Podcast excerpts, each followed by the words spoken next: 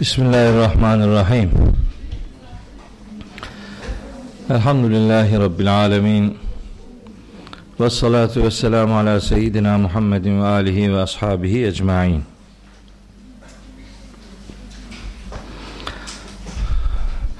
Değerli kardeşlerim, bugün nasip olursa Kur'an-ı Kerim'in 64. suresi resmi sıralamada 64. suresi olan Tegabun suresini okuyacağız.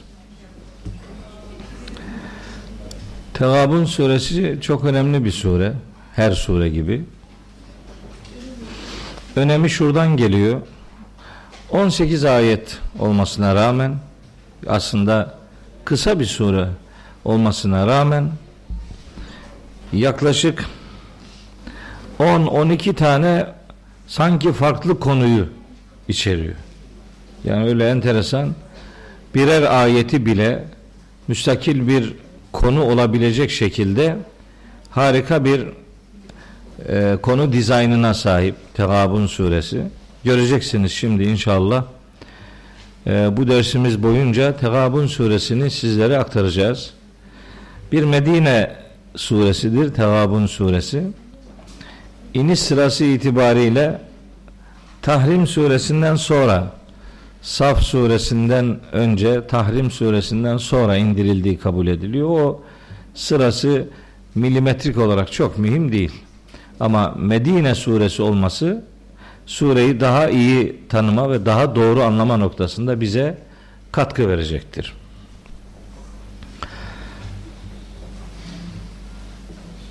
On sekiz ayettir dedim. Bu on sekiz ayetin birinci ayeti daha önce sözünü ettiğimiz pek çok surenin başında e, sizlere aktardığımız tesbihle başlıyor. Tabi her geçtiği yerde tesbihle alakalı detay vermeyeceğiz dedik. Haşr suresinin ve Saf suresinin başında ayrıca Cuma suresinin ilk ayetinde tefsir ettiğimiz üzere tesbih hayatı ya da varlığı Allah'ın yarattığı şekilde devam ettirmeye denilir. Tesbih budur. Şimdi ayet şöyle başlıyor. Oradan daha iyi bir birlikte algı oluşturabiliriz. Buyuruyor ki Estağfirullah Yusebbihu lillahi ma fis semavati ve ma fil ardı Göklerde ve yerde ne varsa hepsi Allah'ı tesbih etmektedir. Şimdi anlaşılıyor ki bizim tesbih denilince aklımıza gelen hani bazı metal veya plastik parçacıkları belli sayılarla e, sınırlandırıp elimize alıp böyle e, çekmemiz değil yani. Tesbih aslında bu değil. Tesbih hayatı Allah'ın yarattığı gibi yaşamaya denilir. Allah'ın varlıkları koyduğu yerde o varlıkların hiyerarşiye özen göstererek e, mevcudiyetlerini devam ettirmesine tesbih derler. Onun içindir ki mahluk olan her bir şey Allah'ı tesbih etmektedir. Ne ki mahluktur Allah'ı tesbih etmektedir ve selam. Göklerde ve yerde ne varsa hepsi tesbihe kodlanmış Allah adına varlığını devam ettirmektedir. Lehul mülkü ve lehul hamdu. Mülk sadece O'nundur. Ve lehul hamdu hamd da sadece O'na aittir. Şimdi bu çok önemli bir cümle. Lehul mülkü ve lehul hamdu. Mülk yani kainatın hükümranlığı sadece ona aittir. Biz buna Kur'an'da başka ifadelerle de rastlıyoruz. Mesela tebarekellezi biyedihil mülkü. Mülk sadece onun kontrolündedir. Veya Yasin suresinin son ayetinde ifade edildiği gibi fesubhanellezi biyedihi melekutu külli şeyin. Her şeyin melekutu sadece onun kontrolündedir. İşte bu lehul mülk hep bu demek yani. Mülk, hükümranlık, otorite, karar, idare sadece onun kontrolündedir. Sadece ona aittir. Ve lehul hamdu hamd de sadece ona layıktır. Bu şu demek. Mülk kime aitse hamd de ona layıktır. Hamd Allah'a ait ve Allah'la sınırlı bir kavramdır. Başkalarına hamd edilmez. Başkalarına teşekkür edilir, şükredilir. Ama hamdin adresi sadece Allahu Teala'dır. Felillahil hamdu Rabbis semavati ve Rabbil ardı Rabbil alemin. Göklerin, yerin ve bütün alemlerin Rabbi olan Allah'a sadece hamd edilir. Hamd başka varlıklara nispet edilemez. Burada böyle bir devrik ifade vardır. Devrik. Yani devrik dediğim devrik ne? Devrik ne? Ne? Beyza neydi? Ne? Ha. Sümeyye ne Sümeyye? Ya hem Arapça hem Türkçe yani. Anlam olarak yani daha çok yani önemli başta olduğu cümle. Evet, e, neyse. Tamam yani dağınık da olsa bir şeyler geldi. Devrik cümle Arapçada hasır kasır dediğimiz mananın bir tarafına bir bir şeye ait kılınmasını sağlayan cümlenin dizilişine devrik cümle yani hasır kasırlı ifade denilir. Bu cümlenin düz hali el mülkü lehu vel hamdu lehu'dur. Böyledir bu. Düz cümlesi bu. Yani Arapçada müpteda haber deriz isim cümlesinin ögelerine. Başlangıç kelimesi devam eden kelime. Bunu şimdi tersine çevirirseniz bu cümle devrik olur. El mülkü lehu olsa hükümranlık ona aittir ama başkasına da ait olabilir demektir. Ama lehul mülkü olursa tersine dönerse hükümranlık sadece ona aittir başkasına değil. İşte bu sadecelik manasını vermek cümleyi devrik yapmakla elde edilir. Lehul mülkü ve lehul hamdu. Mülk, hükümranlık da sadece onundur. Hamd de sadece ve sadece Allah'a aittir. O ala külli şeyin kadir ve nihayet her şeye gücü yeten de Allahu Teala'dır. Bakın tesbihle başladı. Müstakil bir ayet. Şimdi her şeye kadir oluşuyla alakalı bir takım sonuç cümleleri gelecek şimdi. Yani her şeye kadir olmak neyi gerektiriyor? Şimdi bakın bir. ikinci ayet okuyorum. Huvellezî halakaküm O her şeye kadir olan Allah sizi yaratandır. Sizi o yarattı. Feminküm kafirun ve minküm müminun. İçinizden kafirler de var, müminler de var. Feminküm kafirun ve minküm müminun. İçinizde kafiri var, mümini var. Vallahu bima ta'malune basir. Nihayet Allah yapmakta olduğunuz her şeyi hakkıyla görmektedir. Bu ikinci ayeti Tevabun suresinin ikinci ayeti irade hürriyetine dair Kur'an'ın ortaya koyduğu bütün bilgileri toparlayan, özetleyen bir ayettir. Huvellezî halakaküm Yaratan Allah'tır, sizi yaratan Allah'tır. Feminküm kafirun içinizde kafirler var ve minküm müminun içinizde müminler var. Şimdi bunun benzeri ayetler var Kur'an-ı Kerim'de. Mesela bir tane söyleyeyim.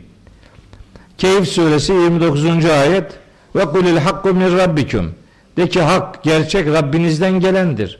Femen şa'e fel yu'min ve men şa'e fel yekfur. Dileyen iman etsin, dileyen inkar etsin. Siz bilirsiniz. İnna halaknal insane min nutfetin emşacin nebtelihi fecealnahu semi'an basira İnna hedeynahu sebile imma şakiran ve imma kefura. İnsan suresi 2 ve 3. ayetler. Biz insanoğlunu aşılanmış, döllenmiş bir yumurtadan yarattık. Onu imtihan edeceğiz. Bu nedenle onu hakikatı işiten ve hakikatı gören yaptık. Ve ona hakikatin dost doğru yolunu gösterdik. Şimdi o ister şakir olur, ister kefur olur. Yani ister mümin olur, ister nankör kafir olur. Kendisi bilir. Sonucuna katlanmak kaydıyla Allahu Teala tam bir hürriyet yaratmış. İrade ile insan istediğini tercih edebilir ama sonuçlarına katlanmak kaydı şartıyla. Kendisi bilir. Öteden beri söylediğimiz gibi Allah dilediğine hidayet verip dilediğini saptırmıyormuş. Allah isteyene hidayet veriyor, isteyeni saptırıyormuş. İşte bu ayet o manayı e, önünde sonunda ilgilendiren, toparlayan bir mesaj vermektedir. İşte Cenab-ı Hakk'ın kudreti böyle tecelli eder. Yani kadir olmak, güçlü olmak insanı bir anlamda iradesinde serbest bırakmayı getirebilir. Allahu Teala böyle bir serbestiyet yaratmıştır. Dileyen dilediği gibi davranabilir ama sonuçlarına katlanmak kaydı şartıyla. Şimdi Rabbimizin kudretinin bir başka göstergesi halakas semavati vel arda bil hakkı. Allah'tır gökleri ve yeri bir amaç için yaratmış olan. Allah gökleri ve yeri hak ile yarattı diye tercüme edilir. Bu bu tercümenin bir anlamı yok. Bunu kimse anlamıyor yani. Allah gökleri ve yeri hak ile yarattı. Ne demek bu? Bu bir şey demek değil yani. Bir hakkı bir amaç uğruna, bir sebeple, bir gaye için gökleri de ve yeri de Allahu Teala yarattı. Bunun doğrultusunda vasavvaraküm fe ahsene suvareküm. Sizi suret sahibi kıldı. Yani size şekil verdi Hem de şeklinizi, suretinizi çok da güzel yaptı. Allah size şekil ve suret verdi. Üstelik bu şekil ve sureti de çok ama çok güzel yaptı. Tıpkı Tin suresinde ifade ettiği gibi. لَقَدْ خَلَقْنَا الْاِنْسَانَ fi ahseni takvimin. Biz insanoğlunu en güzel kıvamda yarattık. Ve savvarakum fe ahsene suvarakum bu demek yani. Size suret verdi ve üstelik suretinizi de en güzel şekilde yarattı. Bu da Allahu Teala'nın kudret sıfatının devamı olan, sonucu olan cümlelerden bir tanesidir. Ama bütün bunları yaratan, size irade hürriyeti veren, gökleri yeri bir amaç için yaratan, insanoğlunu en güzel surette dizayn etmiş olan bu kudretin bütün yaratıkları yaratmasının sebebi insanoğlunun Allah'ın huzurunda hesap vermesidir. Ve ileyhil masiru. Dönüş sadece Allah'adır. Yani saldım çayıra Mevlam kayıra. Ne biliyorsan yap. Öyle değil. Bütün nimetler, bütün imkanlar bahşedilmiş ama bunların bu nimetlerin bahşedildiği insanlar nimetleri nasıl kullandıkları noktasında sorgulanacaklardır. Mekki surelerin genel karakteristiği ahirete imana dikkat çekmektir. Eyvallah. Ama medeni surelerde de buna benzer konu içerikleri elbet vardır. Yani ahirete iman sadece Mekke surelerinin konusu değildir. Medine surelerinde de ahirete imana vurgu cümleleri görürüz. Ve bu hesabın tam detaylarıyla öbür alemde yaşanacağını yeniden zihinlere kazımak için dördüncü ayette buyuruyor ki Yüce Allah Ya'lemu ma fis semavati vel ardı Göklerde ve yerde ne varsa hepsini Allah bilir. Ve ya'lemu ma tusirrune ve ma tu'linun ve neyi gizliyor ve neyi açıklıyorsanız Allah onların hepsini bilir. Çünkü vallahu alimun bi sudur. Allah gönüllerin derinliklerinde olanları da bilir. Bu bir e, moral cümlesi olarak algılanabilir müminler için. Bir gözdağı ifadesi olarak kabul edilebilir kafirler için. Yani ey müminler siz hakikat adına her neyi gizliyor neyi gizlenmesi gereken bir şey varsa onu gizliyorsanız ilan edilmesi gereken şeyler varsa onları ilan ediyorsanız Allah bunları bilir. Ey nankörler sizin de ağızlarınızdaki düşmanlığın peşi sıra yüreklerinizde beslediğiniz kin ve öfke her ne boyutta ise onu Allah hakkıyla bilmektedir. Çünkü o gönüllerin derinliklerinde olanları gayet iyi bilir. Gönüllerin derinliklerinde olanlar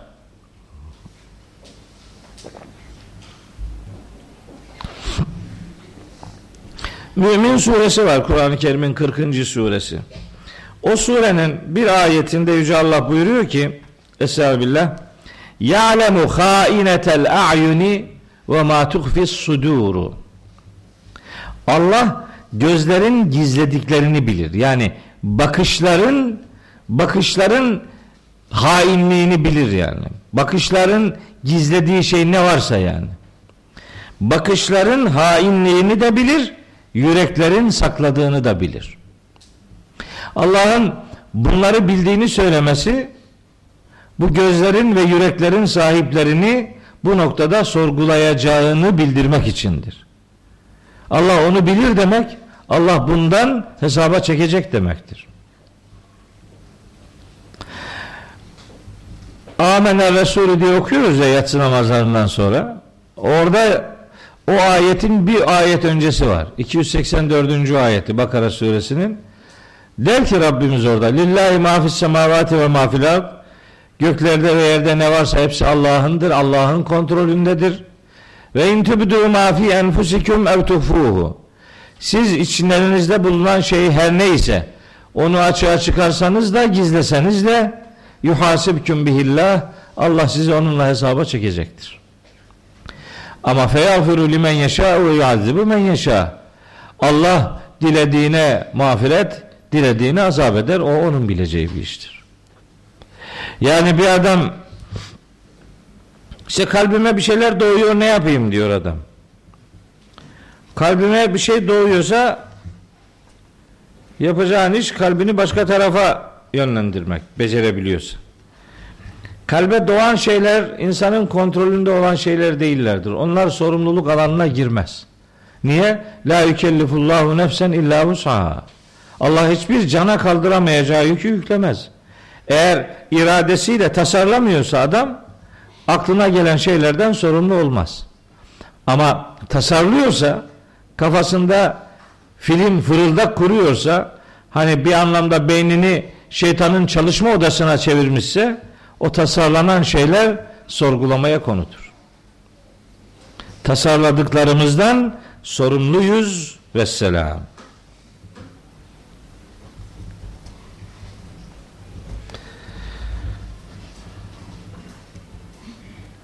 Bir ayet var Kur'an-ı Kerim'de der ki hani adam diyor ki kalbimizden geçirdiklerimizden sorumlu değiliz. Bu böyle bir öğreti var genel. Hemen herkesin zihninde bu var yani. Tasarladıklarımızdan, kalbimizden geçirdiklerimizden onları yapmadığımız sürece sorumlu değiliz. Öyle bir bilgi var. Peki bakalım böyle miymiş? Hadi bakalım. Yani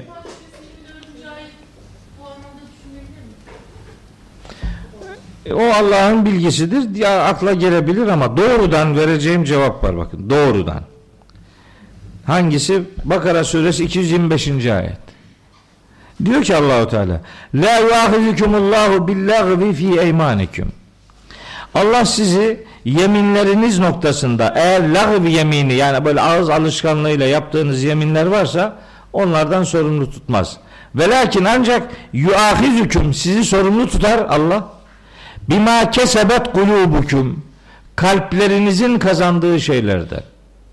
Kalbin kazandığı şey bak kalbin eyleminden söz ediyor Allahu Teala. Bu vücut organlarıyla yaptığımız şeyler değil bu. Kalbin kazanımlarıdır. Çünkü bir davranışın anlam kazanabilmesi kalpten nasıl beslendiğine bağlıdır.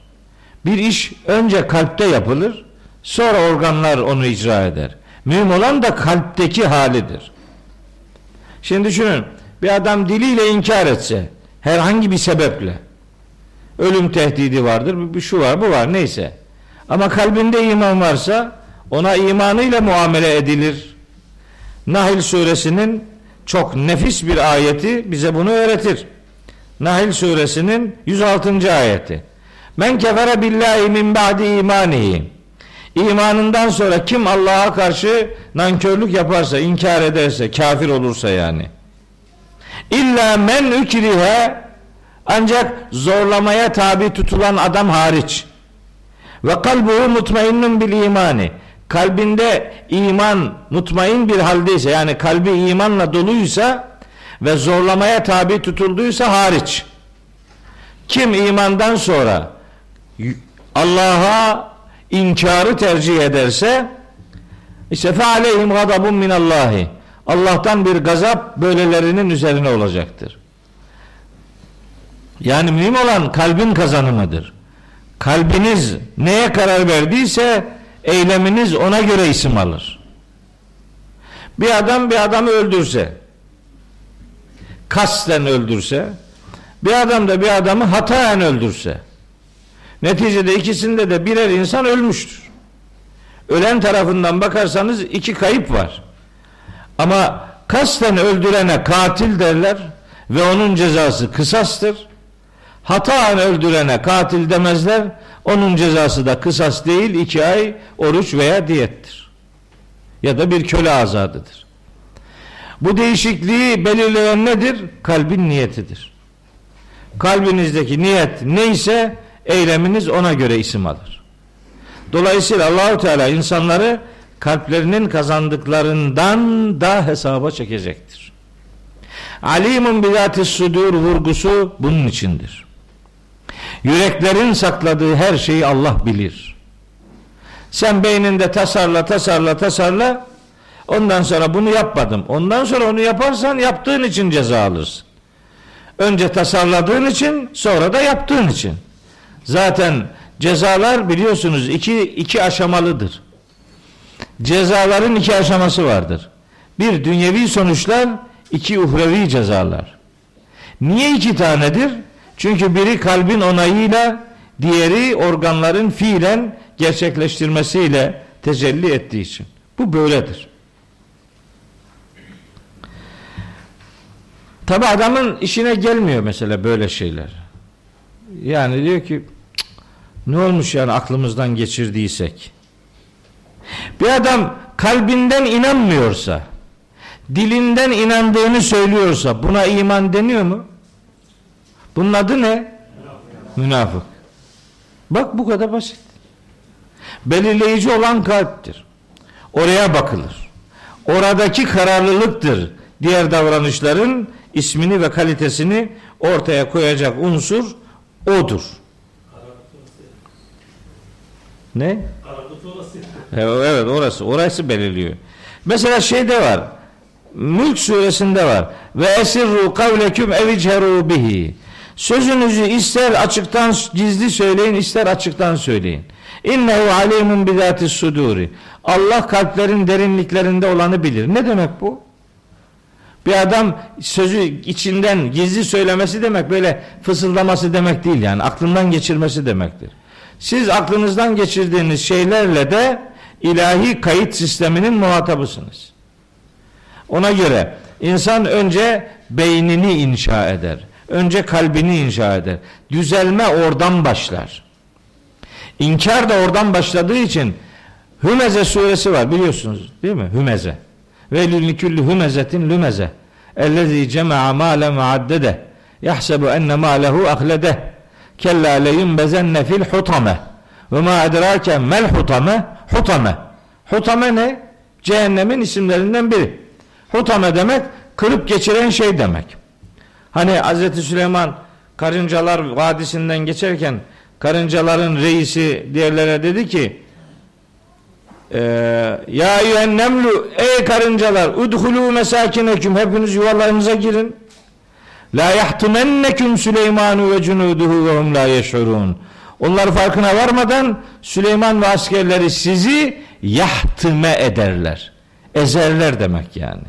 Hatama yahtimu ezmek parçalamak demek hutame de kırıp geçiren cehennem demek bakın hutameyi Allahu Teala kendisi açıklıyor diyor ki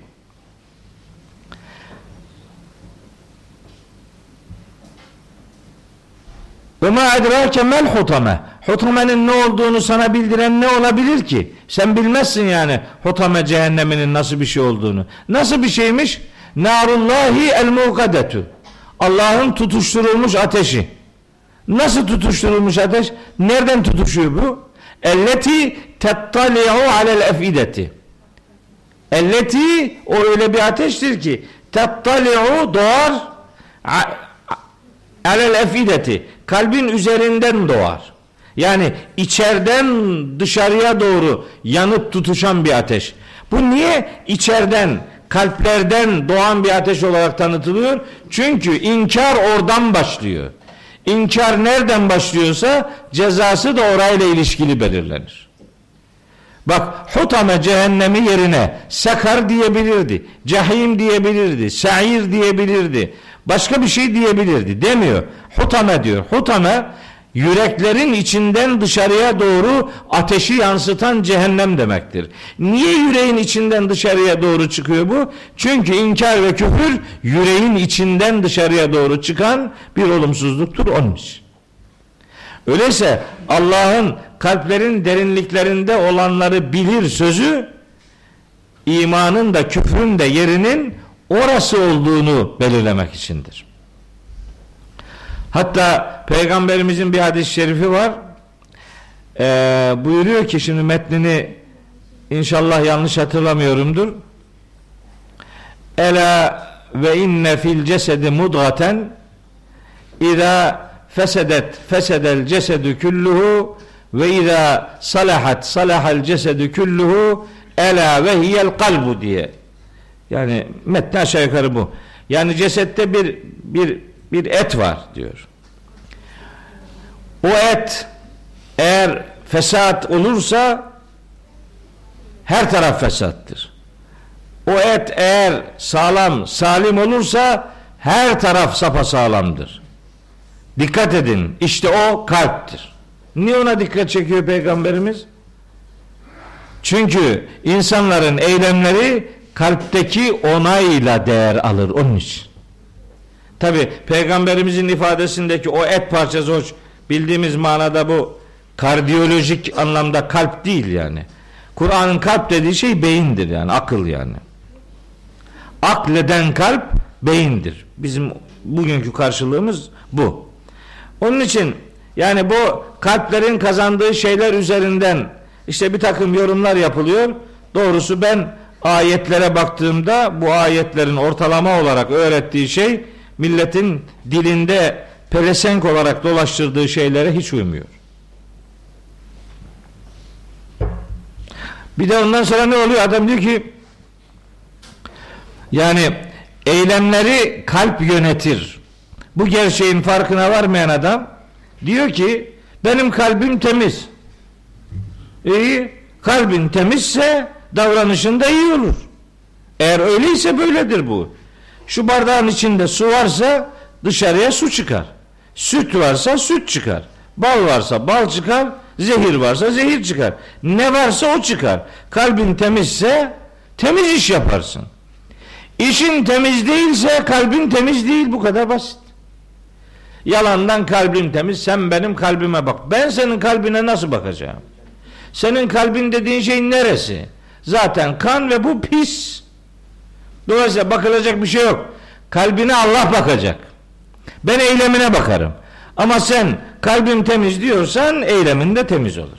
Ben namaz kılmıyorum, oruç tutmuyorum, onu yapmıyorum, bunu yapıyorum. Allah'ın emirlerini fazla yapamıyorum ama kalbim çok temiz tabi. Çok acayip temiz, tertemiz yani. Böyle acayip bir şey yani. Davranışlar kalbin kararıyla değer alır, isim alır. Bunu unutmayalım. Evet. İlk dört ayeti bu. Şimdi geliyor Allahu Teala nankör insanlara hitaben buyuruyor ki Elem ye'tiküm nebe'ullezine keferu min kablu Daha önce küfre saplanıp kalanların haberi size gelmedi mi? Mekkeli müşriklere ve Medineli münafıklara, ehli kitaba, oradaki inançsızlara sesleniyor. Dar anlamda, geniş anlamda herkese sesleniyor tabi. Biz Kur'an-ı Kerim'in tarihsel bir metin olduğunu kabul etmiyoruz. Değil mi? Yani e, beni eğer biri tanıtacaksa benim tanıtılmayı istediğim en önemli e, tanıtım cümlelerinden biri Kur'an'ın mesajının tarihsel değil evrensel olduğunu kabul eder bu adam. Mesela ben öyle tanıtılmak isterim. Şimdi buradaki küm zamiri ilk muhataplardır. Medine'deki muhataplar, oraya yakın Mekkeliler ama evrensel anlamda bu kitabı okuyan herkes bu hitabın muhatabıdır. Size daha önce küfrü tercih edenlerin haberleri gelmedi mi? Fezaku ve bale emrihim ve lehum azabun elim. Bakın. Aynen biraz önce söylediğim, aynen söylediğimin karşılığı bu. Fezaku ve bale emrihim. Bu kafirler yaptıkları işin karşılığını bu dünyada tattılar ama bitmedi ve lehum azabun elimun öbür alemde de elem verici azap onları beklemektedir. E canım bir suça iki ceza verilir mi? Bir suç değil işte bu. Bu iki suç. Bir, kalbin kazandığı, iki, eylemlerin ortaya koyduğu. Bu iki suçtur. Suç iki tane olduğu için de cezası da iki yerdedir. Hem dünyada hem ahirette. Eski milletler helak edilmişlerdir. Niye? Fezaku vebal emrihim. İşlerinin karşılığını dünyada görmüş oldukları için. Ulan Mustafa ne kadar büyüdün sen böyle ya. Üf. Üç kişi geliyor zannettim oradan ya.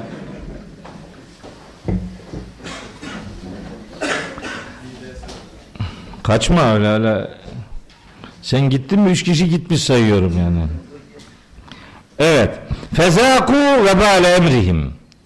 Yaptıklarının karşılığını bu dünyada tattılar. Neyle? Helak edilmeyle. Peki kafirler helak edildi de kurtuldular mı? Hayır. Ve lehum azabun elimun. Buyur. Asıl elem verici azap onları beklemektedir. Niye iki tane? Çünkü kabahat iki tane. Çok çok basit ve hayatın her alanını kuşatacak bir örnek vereyim size. Mesela namaz kılmak Allah'ın emridir. Değil mi?